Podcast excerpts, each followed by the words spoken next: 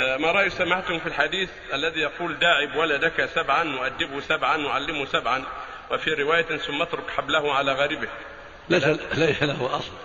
هذا لا أصل له نعوذ بالله. إنما المحفوظ عن النبي صلى الله عليه وسلم أنه قال مروا أبناءكم بصلاة سبع واضربوا معهم العشر وفرقوا بينهم في المضاجع. نعم.